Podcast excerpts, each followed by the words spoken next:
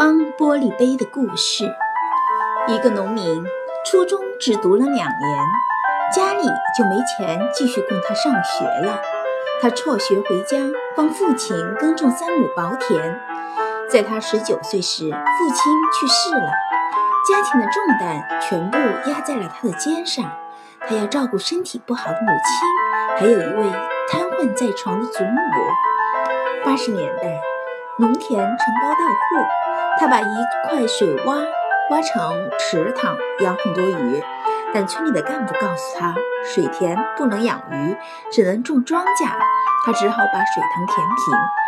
这件事成了一个笑话，在别人的眼里，他是一个想发财但非常愚蠢的人。听说养鸡能赚钱，他向亲戚借了五百元钱，养起了鸡。但是，一场洪水后，鸡得了瘟疫，几天内全部死光。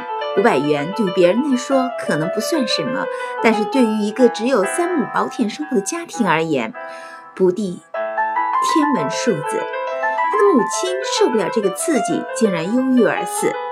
他后来酿过酒，捕过鱼，甚至还在石矿的悬崖上帮人打过炮眼，可都没有赚到钱。三十五岁的时候，他还没有娶到媳妇。即使是离异的有孩子的女人也看不上他，因为他只有一间土屋，随时有可能在一场大雨后倒塌。娶不上老婆的男人在农村是没人看得起的，但他还想搏一搏，就四处借钱买一辆手扶拖拉机。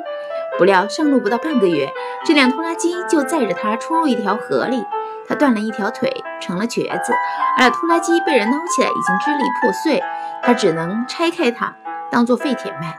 几乎所有的人都说他这辈子完了，但是后来他却成了我所在的这个城市的一家公司的老总，手手中有两亿元资产。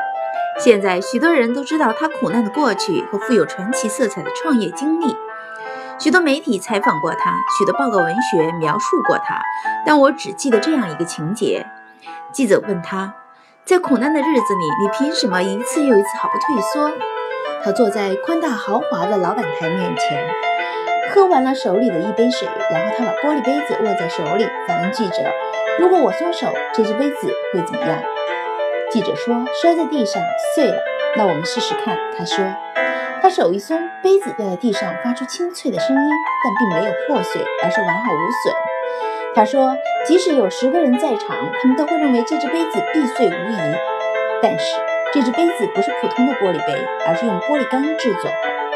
于是我记住了这段经典绝妙的对话。这样的人，即使只有一口气，他也会努力去拉住成功的手，除非上苍剥夺了他的生命。